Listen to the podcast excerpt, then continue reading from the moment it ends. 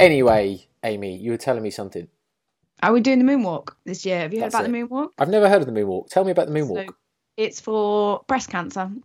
It's um, basically you walk a marathon overnight around London. Starts at Clapham Common, 26.2 miles. We did it a couple of years ago. Me, my mum, and uh, three of her friends, and then there's three of us. We were going to do it the year after that, but obviously pandemic. Um, and it's back ne- uh, next year, so we're entering the moonwalk again, and it was quite possibly one of the hardest things I've ever done. Hmm. I think um, my, I remember my sister did some sort of overnight walk. I don't think it's, I think it was further than a marathon though. Maybe, Okay. maybe I'm wrong. Uh, Something like 50 miles sounds familiar because I think it was more than one night as well. Actually, Mm. Yeah, it was just um no, it was just one night. So you start about midnight or so, and then yeah, you walk through the night and in your bra that you decorate yourself, and then uh, yeah, finish finish on the Sunday morning. Just the bra. Huh? just the bra. Well, obviously something else, but yeah, the idea is that you walk it in your bra and like fancy dress and stuff. say But, yeah, you raise money for charity, so I'm going to do it with my mum and one of my clients actually. Um, yeah, it's going to be really good. It's a good charity. Uh, one uh, one of my very very close friends uh, suffered from this. Uh, well, yeah, this year. This year, I think. I think she got diagnosed only forty. Um, fortunately, full recovery, thank God. But I think it was t- it was looking pretty drastic at one point. So um, certainly from her view, she was quite thinking, or she was almost certain that that was it. She's going to get told that it's terminal and away you go. But fortunately, it didn't turn out to be the case. So um, I applaud you. Well done. It's very good. It's, um, it's really good, and but honestly, it was. I, I think most people I know that did it definitely underestimated how hard it was going to be. Like walking a marathon. I've never run a marathon, but at like seven o'clock in the morning, when you're like seven hours in and you've got like a little bit to go, and your knees just ache mm. for like no reason other than you've just been on them a long time it was really hard. Mm. Like mentally, it was really hard, and like physically, it was really, really difficult as well. I would have rather run it because at least it would have been over quicker. We, but I, I think we had this conversation via text, didn't we, about whether I thought it'd be harder to walk or run a marathon.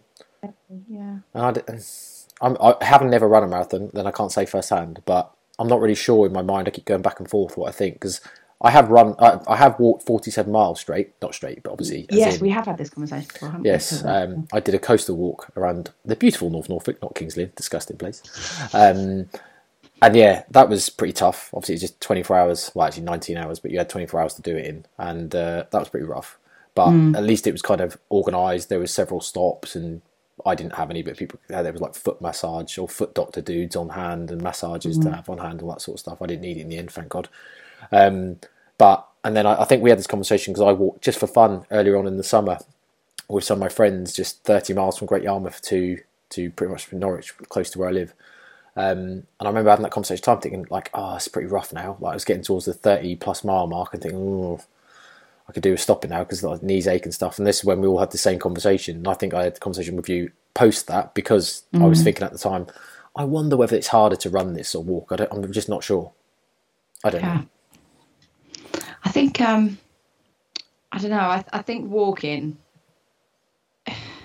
is that thing of when you when you're walking and you don't know how far it is to get to the destination, it always feels longer. Like, but when you do you know what I mean? Whereas I think when you're running, you just you know it's going to be over quicker. Mentally, like just keep going, just keep going. You're nearly there. You, I don't know. It's just I- yeah, I- walking was really difficult, and then like walking through the night as well was really challenging Yeah. you you don't you definitely underestimate the impact of fatigue because when you start adrenaline is pumping and you're like yeah this is great like yeah it's brilliant it's three o'clock in the morning and we're like wired and then by the time you get to 7 a.m you're like oh my god this is awful I think the uh, lack of sleep does add another dimension. As I said, go Yeah. back to North Norfolk walk that I did. That I remember, like feeling, I don't know, almost euphoric towards the end, as in like some weird high, being like sleep deprived and also absolutely shattered. Um, Needless to say, when we got on the minibus to drive back to Norwich from uh, Cromer, which is where the walk ended, I don't think I saw the minibus pull off before I was asleep and woke up back at the place where we where um, the wife was picking me up from. I was like, "Whoa, what happened there?" Blinked and I was back home. Yeah, um, I don't know. I don't. know. Really bad hunger pains when I finished the Oh, I didn't. the last time. Oh, absolute opposite. Really, I was like excruciating hunger pains because I just hadn't had enough to eat. Um, Mm. it's it, and I was like in agony. I was, but then like so bad that I didn't want to eat, but it was like really painful. I was like, I need something. I'm so like, I'm obviously so depreciated. I need something, some kind of energy. That's Um, uh, yeah, that's weird. We got to the end and they'd put on like some sort of on the pier breakfast barbecue thing, like bacon, Mm-hmm. sausages and stuff, and they were going to do like bacon and sausage baps and things. And got to the end, I was like, really looking forward to this. And I got to the end and thought, I can't even stomach it. Yeah, no chance. Absolutely no chance. I didn't have anything. Couldn't just couldn't do it. I was like, "Mm, nope. So, Yeah. Johnny, what's the furthest you ever walked? You do a lot of mountains climbing stuff, don't you? Not really, no. But I Well, do. you used to. But in work, I do. I do. Uh, let me just get my step. That doesn't count walking around the bloody work, mate. Well, I, but I'll do. I can do nine or ten miles in work. Yeah. So for me, why is this not working? so for me, an additional ten miles is probably not. Well, I say ten miles, sixteen miles. I don't think it would be that bad. I then don't- again, depends on the what you're walking on. Do, do, yeah, Yeah. no, that is a, that is a very fair point. But what I will say from experience is um, the wall hits you quite quickly. As in, like you can be 10, 15 miles in and think this isn't that bad, and then all of a sudden it's like, yeah, this is actually quite bad. Mm. I think I'm sure we've had the conversation of the it's only walking joke. Have we had that conversation before? Probably. Yeah, Can't probably. remember. Can't remember because that wasn't interesting. But um, no, I, I was a bit pre-banter. of This did I tell you we did a North North Norfolk walk? Have we spoken about Yeah. it before? Yeah. oh, joke. Sorry. Um, anyway, about that walk, there was a there was. I know listeners are probably this is so dull. Um, but Oh, gonna- recording? I am, yeah. Um, I'm gonna I'm gonna say this anyway. But uh, prior to the walk, uh, they were supposed to be doing loads of training, and I did none, literally none. When they did a, they did a survey about like how much had people trained before. You had to kind of give in what your training stuff status was, and like and I was like, uh, ninety minutes, six miles, something like that. What? That's the longest you done? Yeah, yeah. Oh shit. Okay. And I was thinking that's only walking. How hard could it possibly be? And then that just basically came back to bite me in the ass when I was struggling after about twenty miles, and they were going, "There's only walking in it, Brett," uh, laughing at me because I was sitting there thinking like cramps in my quads. Uh, I'm, I also got sunburnt during the during the day, not putting suntan lotion on um, early enough, so uh, that didn't help. Feeling like I was going going into some sort of like anaphylactic shock from severe dehydration. I don't know if you can get anaphylactic shock. You obviously can't dehydration, but you know what I mean. I'm joking. But basically, I felt a bit rough. All my legs were like cramping. I thinking, I don't know how I'm going to do another 20 plus miles out of this. So uh, yeah, everyone kept saying, "No, it's only walking, isn't it?" And obviously, that's just been brought up a few times, which is why I made that reference. But it doesn't work when I spoke about it before, does it? So um, yes, anyway, Johnny, I think that it can hit you quite quickly. I think it'd be surprising that how all of a sudden like the knees ache, like Amy said, and uh, you just think, I just want this over. Basically, I Train- think about three o'clock in the morning on a night shift and I think, what enough of this now. yeah, yeah, it's probably a bit Yeah. like that. Used to get that on the plane. Yeah, I'm done now. We can land now. I'm fed up. I did manage to have a 20 minute snooze today though. Room was warm. We got a heater from the stores. Formula One was on. I managed to have a little snooze. Nice, probably like, sweet. probably like most of our listeners now. You're editing this, aren't you, mate? No, I'm not. I do not edit. Don't be ridiculous. Um, it's mildly entertaining. People will enjoy it. Um, have anyone had anything interesting happen this week? Um. Oh God. Apart from I went to Norwich. Well, I didn't-. I went to didn't go Norwich. Yeah, it's not even close. I have to look at my diary.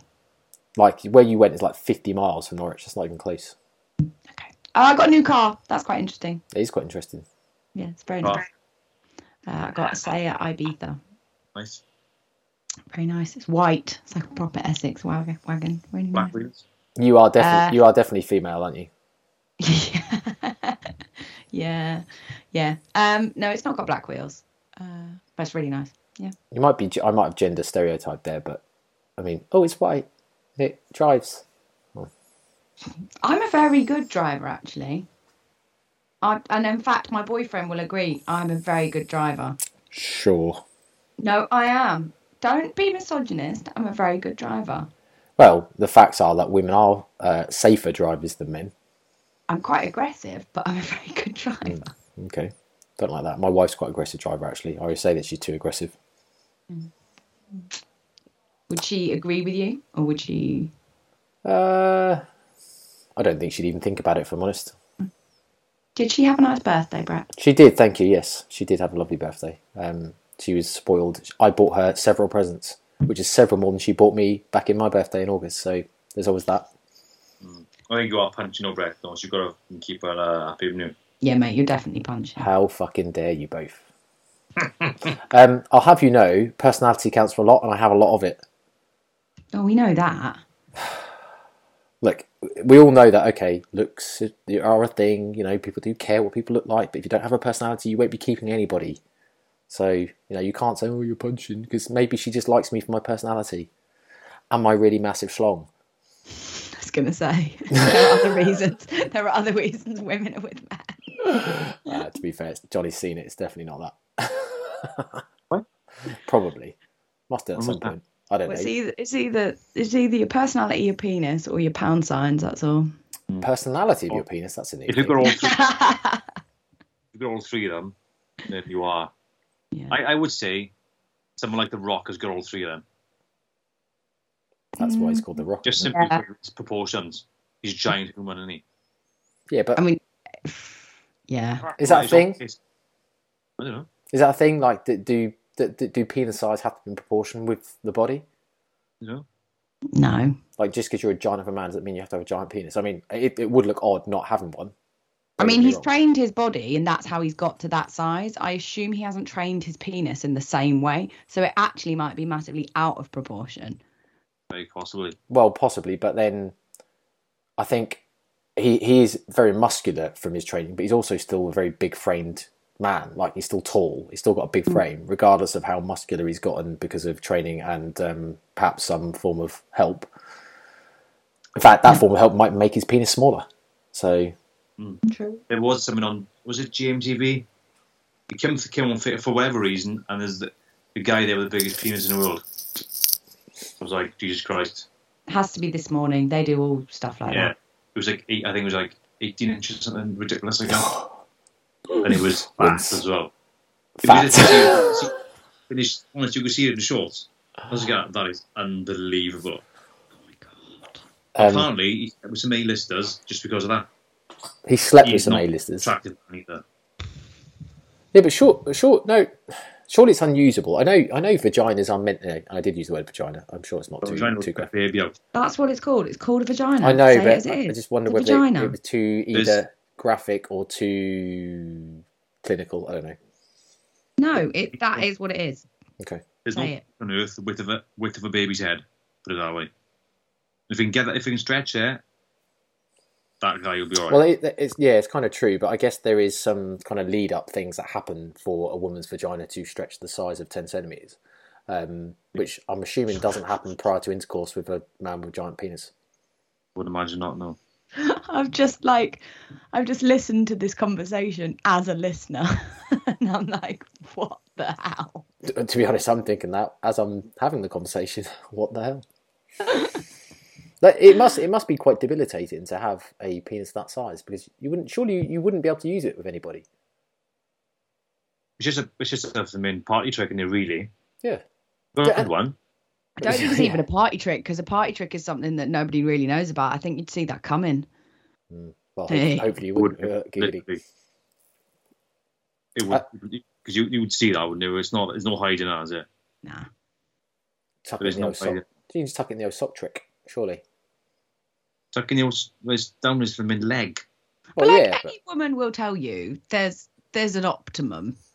There's an optimum. Like there's a point where you just are like that thing ain't coming anywhere near me, or like it's just not pleasurable. Like and and like most women, I would imagine that would that thing wouldn't be coming anywhere near me.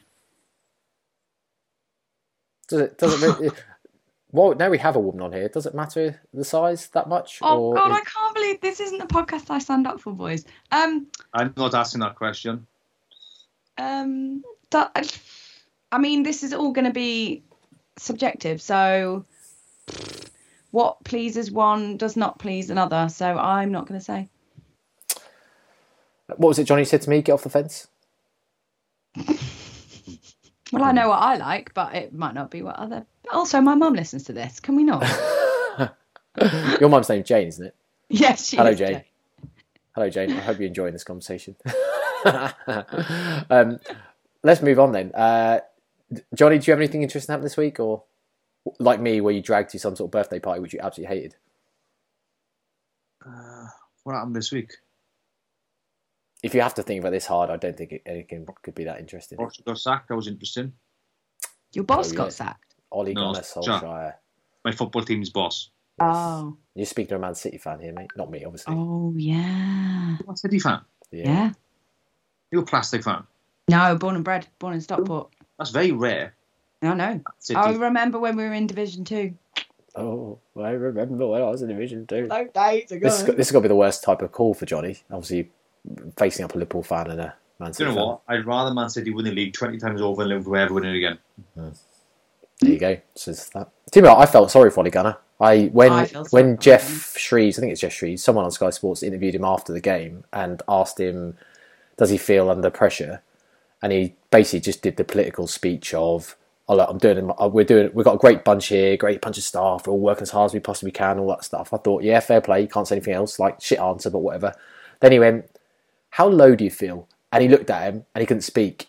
And he was gonna, and you could tell he was stuttering on saying again a very political answer, and then just decided to just go, "Yeah, very." And I was like, "Oh fuck!" I, th- I actually thought, I actually thought to myself, I hope they don't sack him because I'll cry. Like I'm not even a Man United fan, but I felt so mm. bad for him. Sad. Yeah, but the board have put in there and he shouldn't have been in the first place. No, I other know league would have employed him. Hmm. he is out of his depth, unfortunately. Well, but miles. but he's trying, and to be fair, he's been under so much pressure, and he's been very good at handling it. I will say, but he just looked like he was going to break down and cry, and I just thought to myself, "Holy shit, this poor, poor bastard." Let's be fair. Is it really just got a seven million quid payoff for managing a football team? I'd be like, I don't give a shit if you sack me. Just pay me the seven million. I'm going. Whatever. Yeah. Well, yeah, but it's it wasn't just a football team to him, was it? It was It's- like It's no. his. Yeah, exactly. it was definitely softened the blow. Don't get me wrong, but But then again, they've still got coaches there who are shit. So nothing's going to change. The league go as well. and players. But anyway, uh, Well, okay. there you. Anyway, that's Anyway, boring. That is boring. Um, people are here to listen to the nutrition, the no nonsense nutrition, not the no nonsense football and penis length stuff. So um, True that. true that. Uh, Amy, let's start with you today. Hello. Uh, what do you think of secret snacking? Secret snacking. Uh, so I would like you to define secret Oh. snacking. Oh, oh, just buying ourselves some time, throwing it back to me. Nice. Um, snacking in secret. So snacking in that no hiding the behaviour from somebody else, or No, I- snacking I- in that you're actually kind of unaware that you're even participating in that home behaviour. I'm hoping these conversations we now have for the next 45 minutes or so will lead down all of those avenues. But I mean, I guess secret snacking, I'd like to think of. Well, actually, yeah, let's let's go with all of those avenues actually, because I guess like it will happen to different people in both in all those scenarios, and that some people will kind of snack and not realise they're snacking. And I like to refer to them as BLTs, bites, licks, and tastes. Um, What? not heard of that phrase? Absolutely not. Um, uh, well, let me explain. Uh, obviously, I've u- I've used this phrase with clients quite clearly, but this the, the the BLTs are the things people do without realizing the secret snacking. So, kind of the like bites, licks, and tastes of foods that you don't realize. That's the handful of popcorn out the cupboard, or the bits of food they're eating while they're cooking, or you know, just all these little things where actually all their calories add up, but they don't realize it. Yeah. And obviously, I get I refer to it as the BLTs because obviously it's a nice acronym, easy one to remember. Um, but it does happen quite often with people, especially kind of new people that are starting out to um, coaching, new people having a, a, an emphasis on kind of their nutrition. Because I guess it's just like habit really that people form where they're constantly. Another thing, worst thing ever for people with kids, finishing the kids' food. And again, it's just all basically untracked stuff that they don't realise. And um, as much as it feels like it's probably not a bigger deal, when you add all these little compounds up together, it does actually equate to quite a lot. And obviously, f- in the scenarios of maybe, you know, some of the women I work with, as example, that aren't particularly large, don't have a high energy expenditure, therefore don't have a huge kind of amount of calories to play with effectively. Those little BLTs can actually make quite a big difference of whether in a deficit or not. Unfortunately for them. Um, so yeah, so so that's one thing. Um, but yes, absolutely, kind of like the you know you could also go down the realm of uh, um, conscious snacking, but obviously snacking of that they isn't really in line with their goals and perhaps want to avoid. So not necessarily secret mm. snacking, but secret from their coach maybe. first thing I think is important is that you get the individual to recognise their kind of participating in the behaviour because a lot of it is unconscious. Um, and I think we all snack at different times for different reasons. Some of it is social, you know, particularly like heading into the festive season. You'll have like always, I don't know about you guys, like at Christmas, always a bowl of nuts on the table. Oh. Always, yeah, giggity. Um, just nuts, not penises, nuts. always a bowl of nuts on the table. Yes, there's fruit, but then there might be like mince pies, there might be like party food, all very beige platter. You know, there's always something that you can just go and grab um, very, very quickly and easily, like that kind of snacking. So it's like abundance of food makes it very easy to snack. Um, office environments make it very easy to snack. I don't know about you guys with your clients. A lot of my clients snack while they're also cooking dinner. Um, so that's a very easy one to do. Like while you're making a meal, someone will be snacking as well. First thing to do, I like to do with the client is identify it or get them to identify it. Like I think rather than say, it's very easy to say to someone, do you snack? I think the first thing a lot of clients would say is, no, not really. Because like you say, Brett, it's very um, unconscious, a lot of it.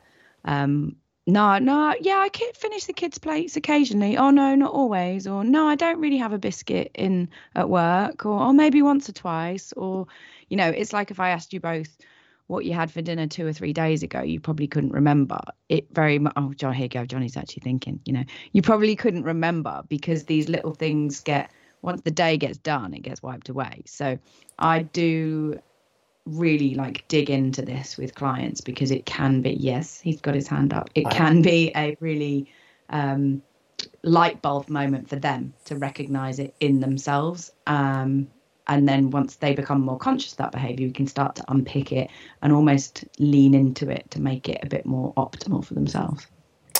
I don't want to interrupt you but i do kind of have another angle of a question but i might edge this one over to johnny to answer on your behalf almost, or to add just add to the conversation.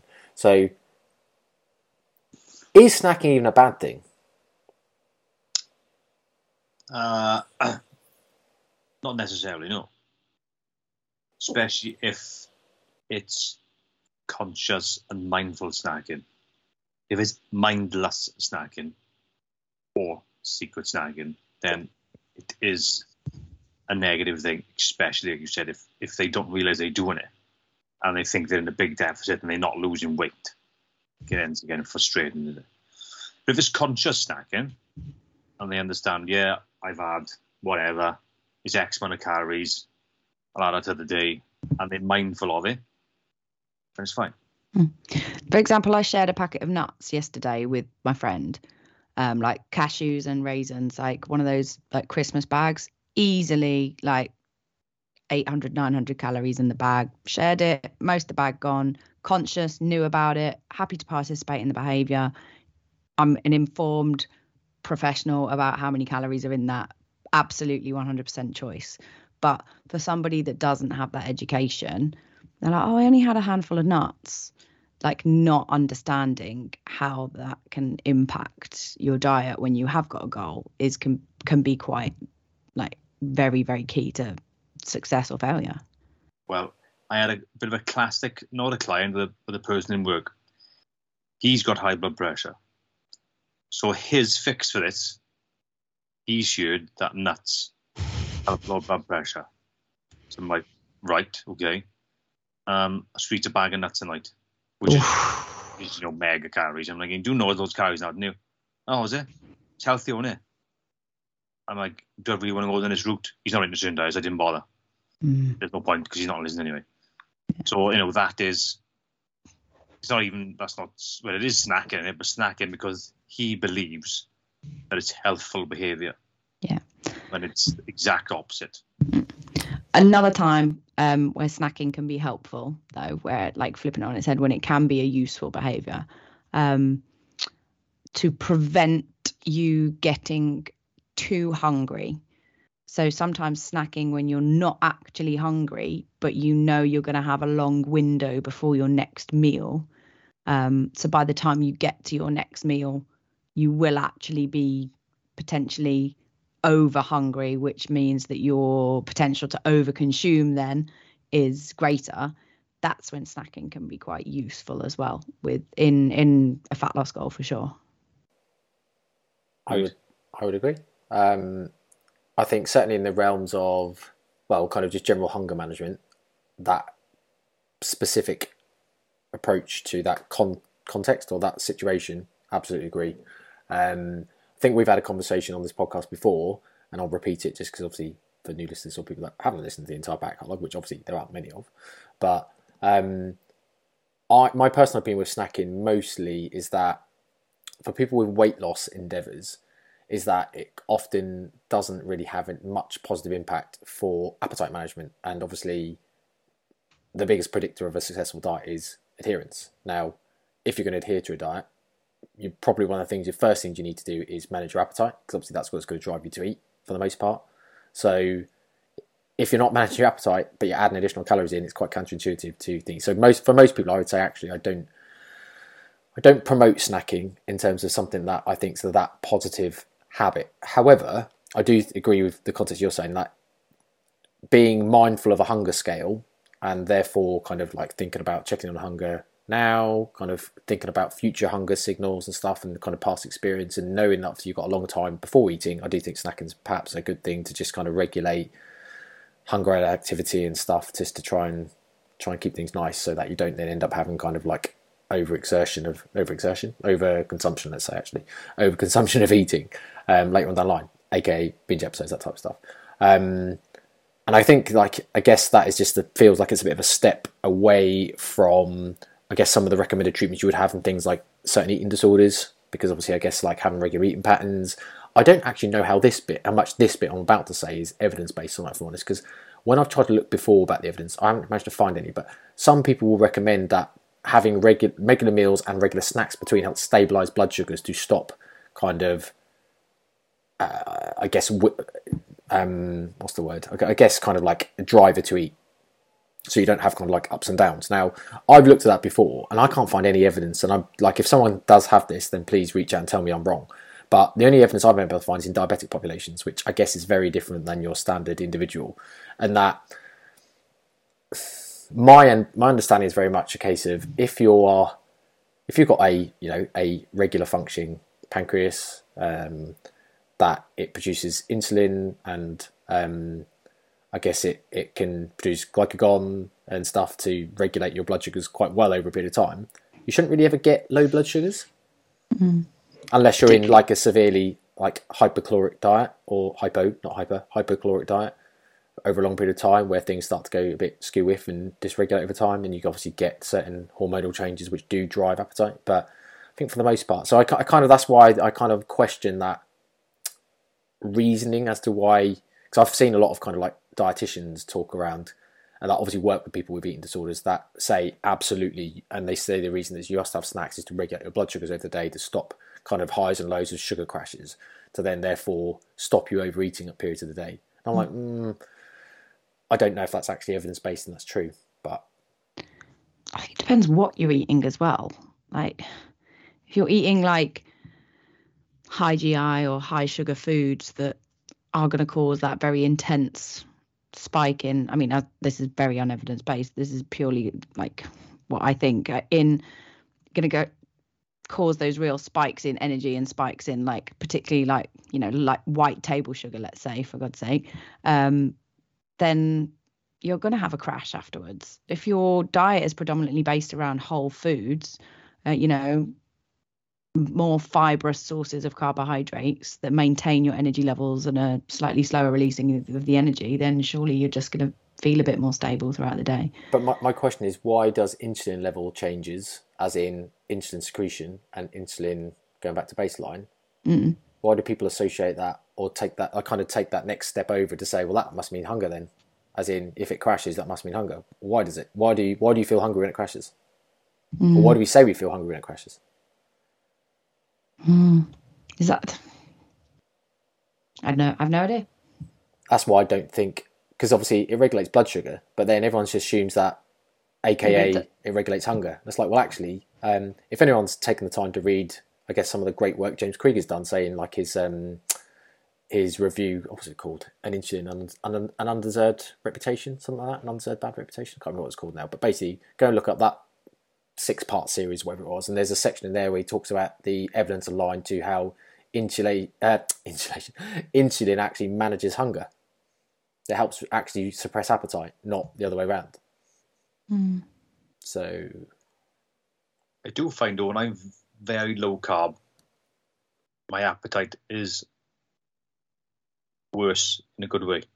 I don't want to eat that much. you don't eat as much. And I'm And, very low carb, yeah. And, and obviously the keto literature would kind of suggest that as well. In that, well, actually, no. Actually, I take it back. That's probably again not not an evidence based thing to say. Don't shoot me, Johnny, for saying that. But I don't think it is an evidence based thing to say. I think there's definitely some literature which shows that people's appetite regulation is better on a lower carb. But then I also think literature is quite mixed say. Mm. But you so you do hear the keto crowd saying, "Oh, but my oh um my blood sugar and my uh, energy levels are so more stable on a on a low carb diet than they are on a high carb diet." You also can't fucking run more than five meters before you die, though, can you? Say That's literally what I was going to say. Maybe like their well, their output, their energy output, probably subconsciously will, you know, they might not move as much. You know, they might not blink as much. They might not like gesticulate as much because there's not as much energy going in.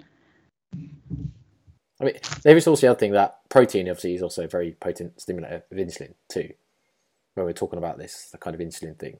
So, but we don't say that protein makes you hungry. In fact, we say the opposite. Mm, she's satiated. So um, interesting. I just thought it was an interesting point, certainly about this idea of kind of snacking um, in regulating blood sugars over the day. I'm not, like I said, I could be wrong. There could be a whole evidence or body of evidence that I missed out on and, and don't know, but I've not really seen it if that's the case. And I have looked for it, for it before. And like I say, all of the evidence that I could find were in diabetic populations. And as I say, that's very different because obviously they could have, um, I guess, like hypos, which do cause you obviously to then become sick or need to eat, and perhaps does have more um, effect on appetite. But I mean, I do not claim to even know even a small bit about this, but there's I'm just having a quick look. There seems to be a lot of um, studies around ghrelin and insulin and all that kind of stuff. So there's definitely literature there to dive into in terms of hunger. Um, but well, obviously you got ghrelin and leptin. Obviously, is Yeah. greatly obviously associated with with hunger. I guess obviously that's the point. But it's interesting specifically around its association with your hunger or cravings and stuff, and obviously this idea of snacking. But um, anyway, let's get back to topic. So I guess like yeah, my views very much. I think that snacking is not necessarily a bad thing, and in some cases is something that perhaps should be used. And I would say that I do use it with kind of more the more mindfulness element of, of coaching I do with people. So I guess when people's goals are less weight weight loss or weight related and they're kind of more around behavioural and health benefits, then snacking is something that I will often use with people just to kind of get that consistency and regularity. And it's not because of the blood sugar thing, it's more because of just I think having a consistent routine just helps more with healthful behaviours. Um, and I think that's more the habit and routine than anything specifically physiological, if that makes sense. But I do think if your weight goal is weight loss, snacking is a bit of a unhelpful endeavour, in my opinion. Because I think, and I think I was going to say this earlier, the appetite regulation and hunger regulation part, when you snack, it basically barely makes a dent on someone's opinion or perception of hunger. So therefore, you eat something and you basically don't feel satiated. It barely makes any difference. And this is also the same reason why I like to have people have fewer larger meals than than more smaller meals because I think it's the same principle. So that over a period of time, people can manage better with having more intense feelings of hunger, but actually feel satiated, at certain points of the day because they do have larger meals than trying to basically try and avoid hunger for more or longer periods of the day by having smaller meals or snacks in between. Um, and I think that's futile because I think those they basically just you're always hungry if you do it that way. If you're kind of having smaller meals or you're trying to snack throughout the day and still stick to some sort of calorie limit, I just think you're the people see worse results, have a worse outcome when they're just trying to kind of suffer through hunger all day rather than perhaps having more intense periods of hunger, but at least then feel kind of a break when they're satiated because they have larger meals. Does that make sense? Yeah, yeah, yeah. Thoughts, Johnny, or Um, Amy, or anyone who wants to chip in? I think it depends on the individual and how they like to eat personally. If some like I'm someone that likes a large volume of food, I like a big meal in front of me, but I also know understand my habits to know where my peaks and troughs throughout the day are, when I need the most energy, when I value the the biggest meal. Um, so I lean into that. I think it is the first thing I know I do with my clients is get to understand, get them to understand those behaviors in themselves. So Oh yeah, I I um I really struggle around three o'clock because I get really tired. I pick the kids up from school and they have a they have a snack and then I just end up picking off their plate. Okay, well let's lean into that a little bit more. Let's make that a time where you sit down with your kids, you have a moment, and you actually eat something off a plate rather than like let's make that a good snack because if that is a time that is optimum for you to snack anyway then let's lean into it let's make it a moment. It's now something that your kids are like oh mummy sits down with us now and has a snack when we get in from school. Um, and then if you're not that bothered about your lunchtime like if you're happy just to have like if you don't really get very hungry at lunch like maybe you could just have a shake or something like that. If you value your evening meal and you'd rather that was a little bit bigger, then let's like lean into the snacking throughout the day, still at periods so you feel all right, and then let's have your evening meal that's a little bit bigger with the family. So uh, getting them to identify that can help a lot. What if you uh, do feel hungry at lunchtime though? Then they can like still still have a still have a meal. They can still have a lunch, but then maybe they don't have a snack between breakfast and lunch. What if they want a snack that suits their all the situations you just described, but they also feel hungry at lunchtime? So then let's lean into some whole foods. Let's lean into some single ingredient, lower calorie foods that they can take with them. Like like every if they are hungry, I don't think I think getting people to recognize physical hunger also is really important because I think some people are scared of feeling physically hungry. And I think it's good to feel that sometimes, but it's also good to do that in a mindful way if they can. So that's where I, I see that as an opportunity in a way to, okay, let's get some nourishment in. Let's focus on some whole foods that are going to serve you, like the snacking around the mealtime thing. So when someone's snacking when cooking, maybe they're snacking on crisps, maybe they're snacking on um, chips, maybe they're snacking on like uh, hummus and like dip is a great one. Like maybe they're having some hummus and some um, like some pop chips or something like that. Okay, well, you obviously like doing that, you enjoy it. How can we look to switch that up in the first instance for something that's going to be a little bit more nutrient dense and less calories? Can you go for maybe some carrots and some salsa, or some peppers and some salsa, or can you just gnaw on some celery while you're cooking dinner if you really feel like you need to choose something?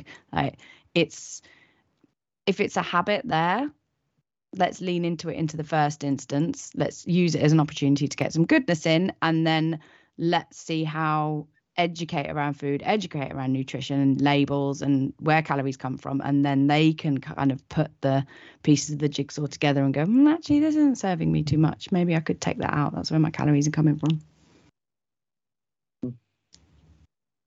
Johnny? I do find for myself that pushing my eating window further out does actually help my appetite as well.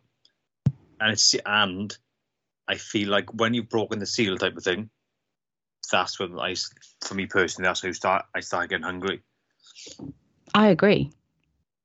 and I think I've had uh, this conversation with a few people who say the same thing. Mm. So like if you're if you shift your feeding window, like say for example you usually have breakfast at eight. If you shift your feeding window and you don't have your breakfast till eleven, will you be hungrier once you start eating at eleven? Funnily enough, no. What about in the afternoon? Do you could become hungrier in the afternoon? Possibly the evening.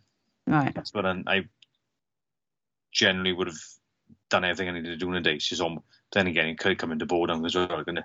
Mm. Doing anything in the day. So for me now, if I'm not working, or if I am working, I'm up at quarter to five. I get a coffee. I'll go. I'm not gonna have breakfast now. And then depending on how busy it is in work, I can go from having food from the earliest, probably nine, and then sometimes over to three in the afternoon. Mm. I don't feel that hungry, you know, because you're distracted and you've got stuff to do. Then I'm like, well, I could probably go to six if I had to, but that's because I'm distracted. But then you do work, then you do find out yourself what hunger really is. Yeah. Yeah, I think it's very easy to forego hunger though when you get task focused. I think snacking really does it's it's boredom and it's preoccupation with food that I think leads to that kind of real snacking behavior. That and the social situation that I mentioned where like it's just food abundance and food availability. I think that that real it's like um I don't know on your nutrition course. On my nutrition course, it was all there was a lot about um, mindfulness and like how um you know stress and stuff like that and how being in a flow state and actually trying to have some kind of hobby or behavior or habit that you know takes you away from work and gets you in a bit of a flow state is really really beneficial for your mind because when you're in when you're doing that you are genuinely not thinking about anything else Yeah. um like especially food or how hungry you are some people are really lucky that they can do it when they're at work. Like i know jack will forget to eat when he's working because he's creative. So he's actually designing and he's forgetting about work he's forgetting about his own signals because he's so in that flow state. So he will not even think about snacking. He won't even think about meals. Um so i think the more you can do that between meals that would definitely try and limit snacking opportunities. Um but it very much depends on the client as to. As to whether it's starving or trying to stop snacking is actually going to hinder hinder them or help them Definitely individual have to work with a client to see what they prefer. mm. So works. You talk to them. But I find as well, if I know, I was obviously the, the last few years has been big on if it fits your macros type eating. You don't have to, you know, not have chocolate. You can still have chocolate and lose weight, all this stuff. But if people stick to a, a small group of foods, normally high quality single ingredient foods, I tend to find that people don't feel as hungry or don't need to snack so much. And that Yeah. works as well. Mm. if uh, to, yeah, lean lean proteins, a lot of veg and complex carbs. I mean, I've I find clients don't um, obviously it doesn't apply to everyone, but I tend to find they don't need to snack as much. Because like the industry's gone a bit too far in the last few years. Have gone, oh yeah, you can eat flex bowls, fucking ridiculousness. All that super shit. It's gone a bit too far. Of like, yeah, yeah, you can, you can eat chocolate and shit, but is it really the optimum? Well, it's definitely not the optimum, is it? no well brett knows all about a flex bowl Bell end. I was going to say some of the, the the thing is about what did you say earlier? You said you made a you had a sentence where you said something about you know what your about how you choose to eat and when you have your meals and snacks and stuff. You said something like I know when my not not triggers are. I can't remember what what wording you used. That's you, Amy, by the way, in case you. oh me Yeah. um what what When we were talking what- about when I s- want when- snack Yeah, when you were oh, talking about my habits and behaviors how I know I understand when my my cravings kick in and my low points and maybe it is habits it is habitual. Yeah. it's generally around three four o'clock or after lunch that I actually want my sweetest stuff because by that time I've been up since five or six. I'm starting to get a little bit tired. Um I have had a meal so I am in that like postprandial state so I'm a little bit like oh like you know a little bit sleepy let's say like and yeah that's t- when i tend to want the um the sweet stuff. So from doing that i plan in a snack so i know that okay at between 4 and 4.30 i will have something to eat because it will stop me getting too hungry by the time i get to dinner and then want to inhale everything. I usually make it something sweeter like a protein bar or a yogurt bowl or a shake or something that's got some kind of sweetness to it so i enjoy it.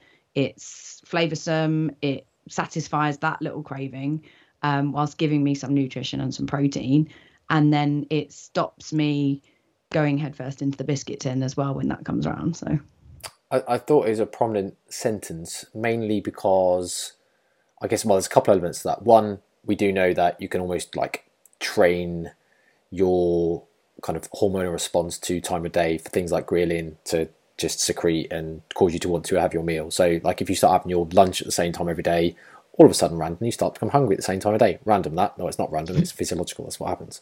Um, do you like that's something I've kind of always used to unwind as well with clients. Where I've said like actually, look, you can start to untrain that and train it differently if you want to. So obviously, there is some moments of pain where you have to go through, but you can start to almost untrain your kind of like ghrelin secretions almost to a certain point. That, that's like a really simplistic way of putting it, but like it's kind of a bit of a thing in that you can do that. So that's one one thing. But also, there's also kind of I guess the the conditioning of habit and stuff as well in terms of like you say you, you have these habits and i guess that's another thing you can also then almost untrain or uncondition.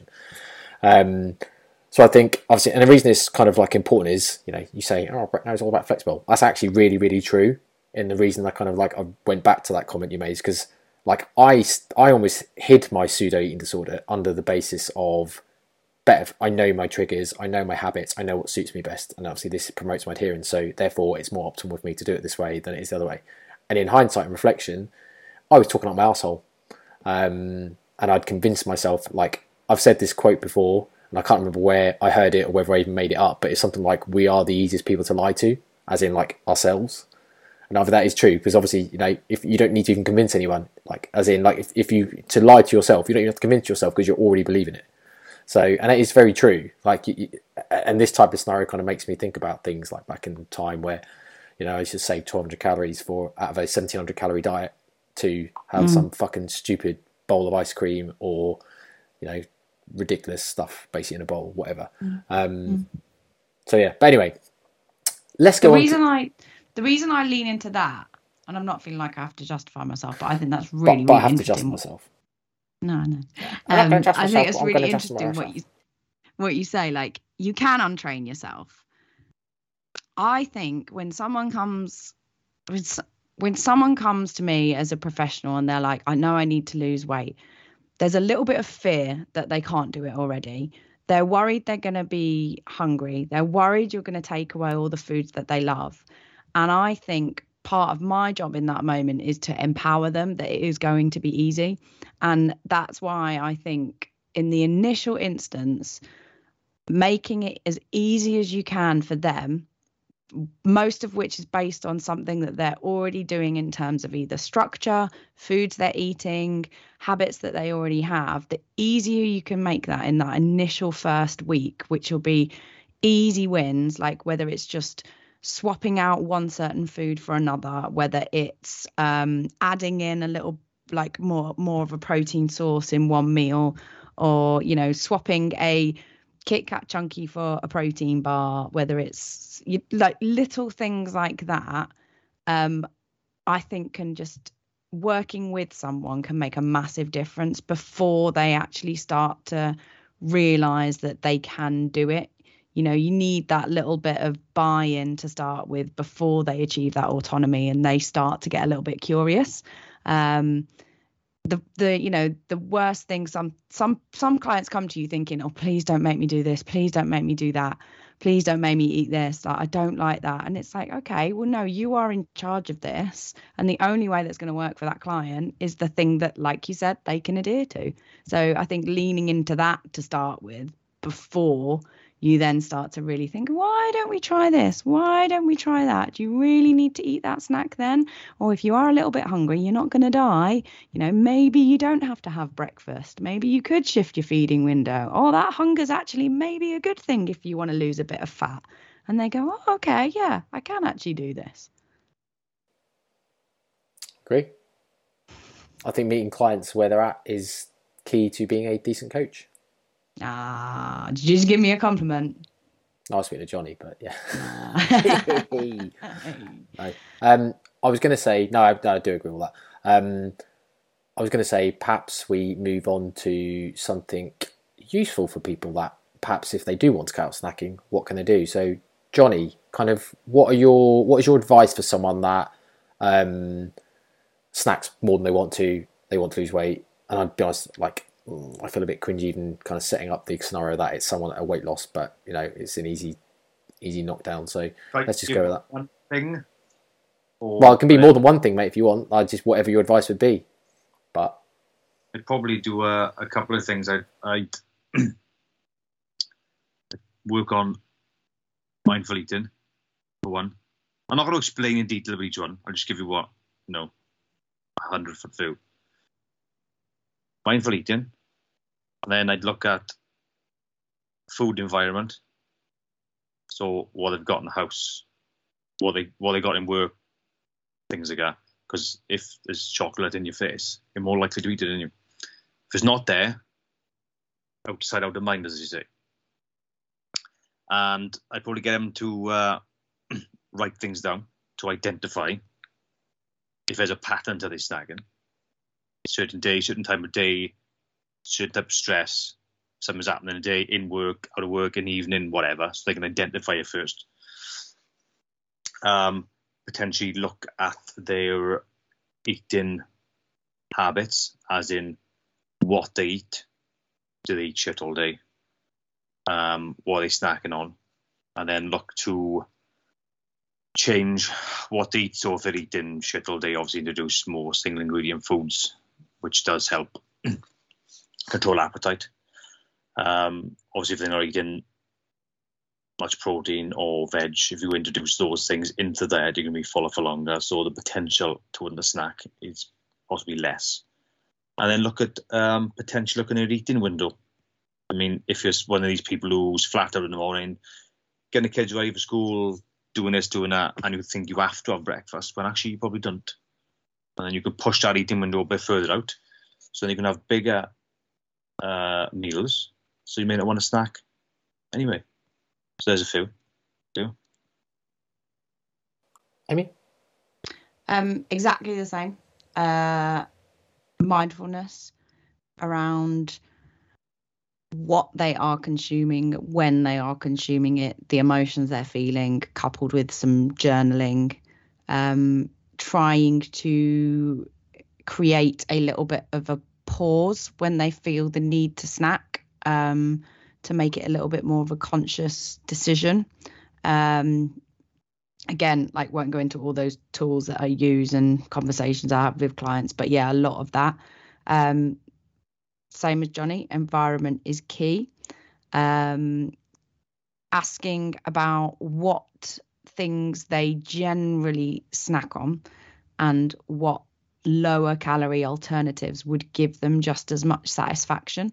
Um, coming up with a bit of a list together, um, using that as an opportunity to educate them on um, nutrition labels, calories.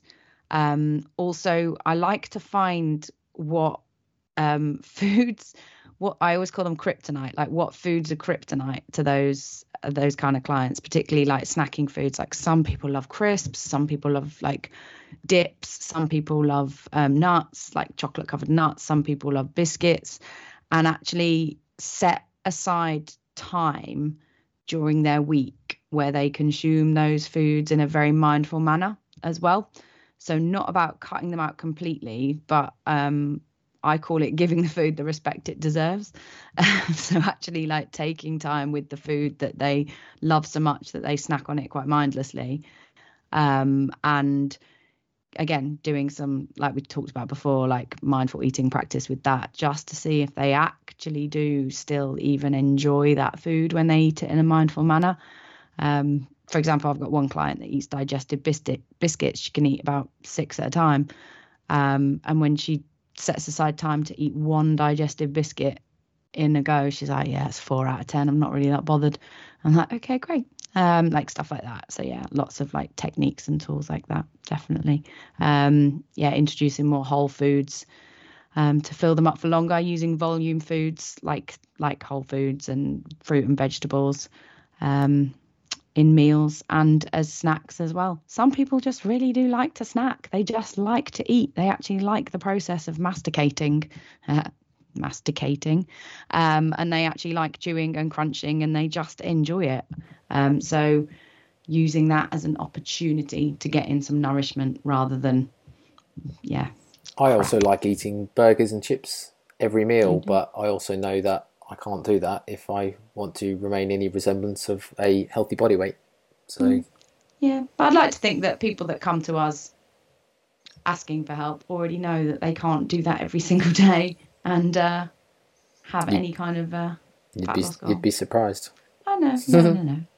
I think um, I think most of our things align quite well. They're all quite similar. I mean, I certainly think the point about reflection on why you're snacking and why perhaps you're like you're hungry. I think the, the kind of easy example is you know what like most people certainly I find anecdotally anyway like most people um, like nighttime eating before the TV that type of stuff. I think most clients struggle when that nighttime. And I always try to get people to think about like why are you hungry or craving or whatever the word you might use like what is forcing you or causing you to eat at that time tonight i do tend to find that most most things fit into three categories maybe four thinking it i don't know if you count habit but i'm going to say there okay let's say four so either habit because you, that's something i've always done and obviously again we've talked about how difficult that is to kind of undo or we know it's difficult to undo given it's something that's conditioned over a long period of time can be done but obviously it's not an easy thing um, or boredom.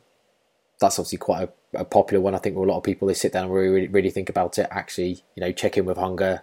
Oh, actually, I'm not hungry. It's just the fact that clearly I'm just really bored because my partner sat on the phone on Facebook and there's some shit on the TV and I've got nothing else to do. So I'm just a bit. I just think about food and being food focused instead. Very common.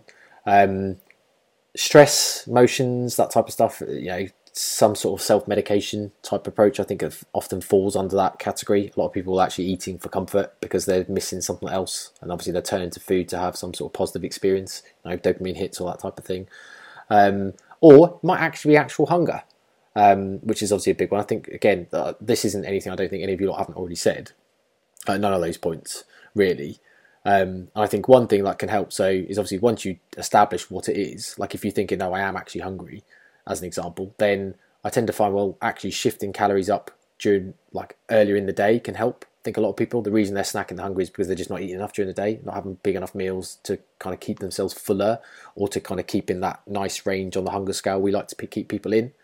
Um, if it's not that, and it is things like boredom or stress and stuff. Obviously, I guess they're a bit harder to tackle in terms of an actual like strategy because you know if it is stress and emotions and i do and i tell clients that sometimes look it's actually okay to medicate through food you know we use you know medication and other types of things it's just a case of that you've got to still recognize that you're doing that and that at some point you have to tackle the actual problem like if you're eating because of stress because of job your job or if you're eating because you're in a shit relationship and you're turning to food as comfort or whatever the reason might be you're going for a tough time or whatever you, you kind of got to fix that thing rather than kind of just allowing yourself to medicate all the time.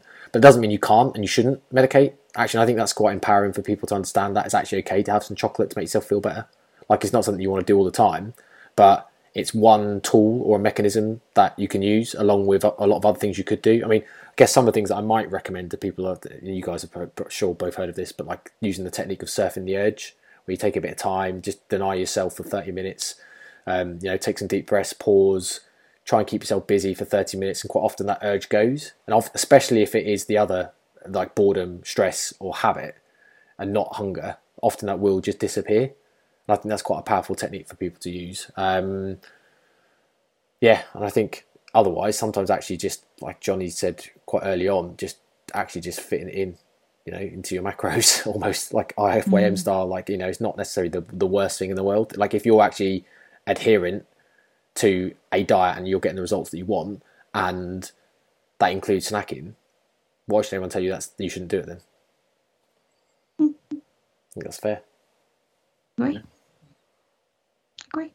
I do find as well. Um, another reason as well. I mean, there's loads of reasons why people snack, but with the thing in the evening, it's sometimes it can be other people that are enabling as well, which is very very key if you're like in an office environment as well. it's part of the environment Um, thing you guys yeah. said which I, I didn't but actually just what while we're on that sorry unless you've got more i don't know if i I've, i rec- recognize i just cut you off slightly there No, no, no. Carry on. That was pretty much my point. Was it? I, I'm a big believer of the whole environment thing, and uh, I'm a big fan of like Brian Wansink's work around all of this sort of stuff because obviously he's a big thing around managing environment and therefore getting better results.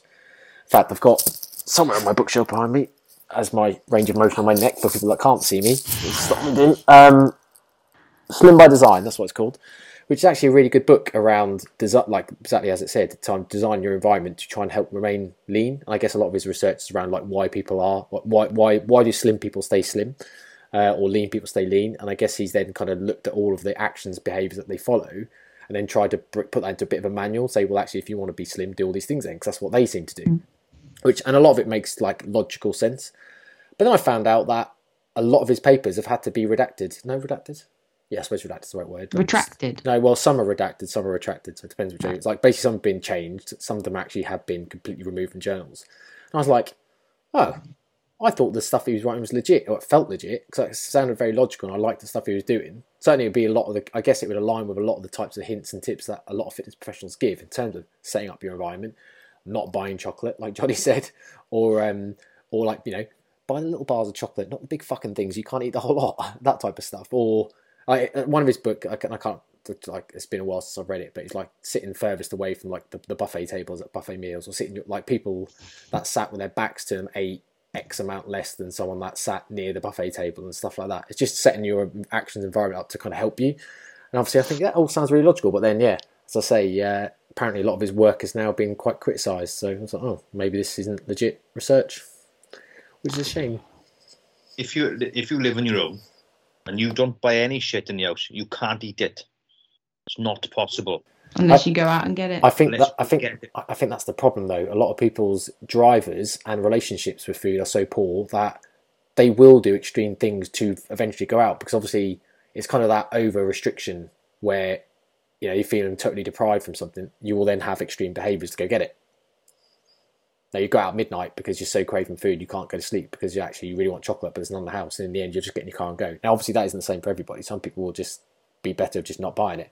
But I also don't see that as a very long term solution. And obviously, because you can't avoid these foods forever. So that's the thing. And I think that, that that's the one.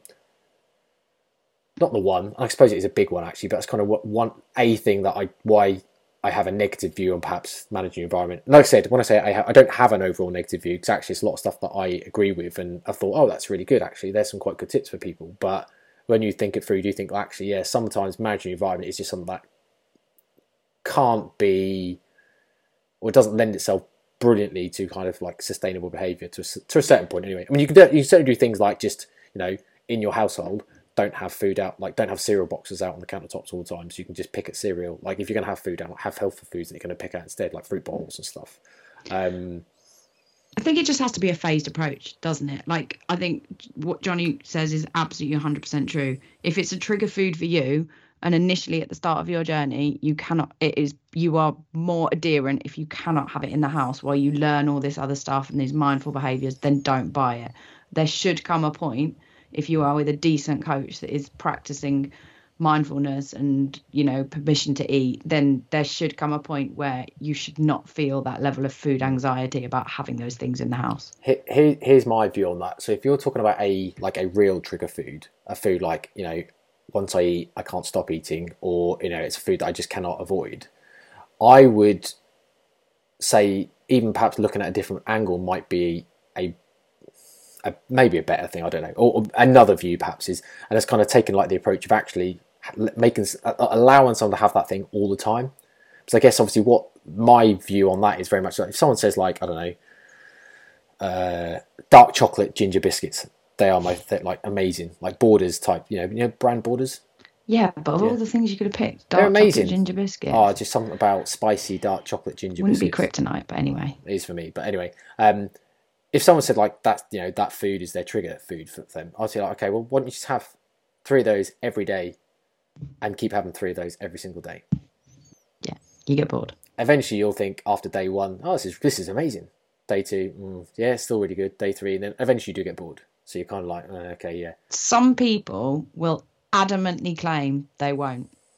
Some people honestly will claim that they could eat pizza every day for the rest of their lives, and they will claim that they could have three Borders ginger biscuits for the rest of their lives as well. Well, that they, I, I, I would imagine my guess would be that if they did do it though, they would change their minds in the same way as like I was adamant that eating a three, 1300 no 30, yeah 1300 calorie flexible every night was good for me and it's not so yeah. It would. Um, I'm not even going to go down this road, but like if they're eating those biscuits unconsciously, I reckon they would carry on doing it for the rest of their lives. Yeah, well, that's you changing the context slightly, but I get your point. But obviously, yeah. the whole point is obviously they are putting this food up on a pedestal, and that's their trigger food. Yeah. But it's not a pedestal when you're actually mindlessly eating it because you don't even know you're eating it. That's the whole point. It's mindless. So my battery's about to run out on my MacBook, and I can't be bothered to go get my charger. And we're an hour four minutes in, so I think we might have to wrap it up here. I'm afraid, guys. I'm getting low power warnings. Quick, get off. Should we Um, just let him go, Johnny? Let's just let him go. I've got the recording stuff, so Oh. so unless you have anything more to say, Johnny, do you want to sign us off? Not, no time is it? 'cause Your battery's crap. I'm sorry. I really enjoyed that. Yeah. We have been on an hour and five minutes. Christ, I could talk about that all, like lo- longer, probably another hour. You like it longer. Um, on that note, um, So- on that note, uh, thank you all. Hope it's enjoyable. Hope you got some value out of it as well, and something that is useful for those that do want to stop snacking or even thinking about it. Just to you know, Amy's point around just being conscious and aware is a really good place to start. So Probably ignore the first 20 minutes of the podcast, though. I'm really sorry about that, Listeners. That's the- best twenty minutes. That has to be in the title. Like, apologies for the penis chat or something. I think we kind of sound a bit catchy, but okay. It wasn't 18 inches, is only 13. Only thirteen. Mm. oh God, I'm crossing my legs, please. Have you got a picture in front of you, Johnny? Mm, should I get one? No, well, you only got to look down, haven't you? Whee! Go on, son. Uh, right, thank you all. Thank you for listening. Rate, review, subscribe, all that stuff. Uh, oh, actually, next week, actually starting from t- re- list today, Black Ma- Friday cheese. definitely Black Friday cheese. some- Go on, go on, son. Yes, he knows. He knows. Yeah. Massive deals, loads of some money off. So get buying cheese. today? Uh, well, it'll be tomorrow because obviously this is when it'll be released. But yes, from tomorrow. You know what I bought, Brett, in the, in the deal? Go on. A new rash guard. A new rash guard. I've got one on order for Christmas from my um from my sister-in-law. Amy's like, I don't know what a rash guard is. So you can guess though. Sorry, I fell asleep It's a really tight top, That guards you from like like rashes. grudge. Good. Let's send me some links. I'm I'm interested in more. Tatami fight to it. Oh, I've been trying to get another gi, but A2L's completely out of size, so I've not been able to get one for ages. So if look at Every another time, you, every time you say ghee, I think of Indian butter. Spelled differently, but yeah, okay. Well, I mean, I can't see it when it comes out of your mouth, the letters, so I just Okay. think of Indian butter. GI Job. versus I think gi is GHWE, right? It is GHW. Yeah, Yeah. So yes, it's not quite the same thing. It'd be diff- be difficult, although doing BJJ covered in gi would be a quite a hard thing to do. I'd imagine. Well, when you're sweating your tits off, you may as well be Might covered as in well be sometimes. Yeah, yeah, absolutely. Right. I, I've grown submissions by being so sweaty they can't grab me. Yeah.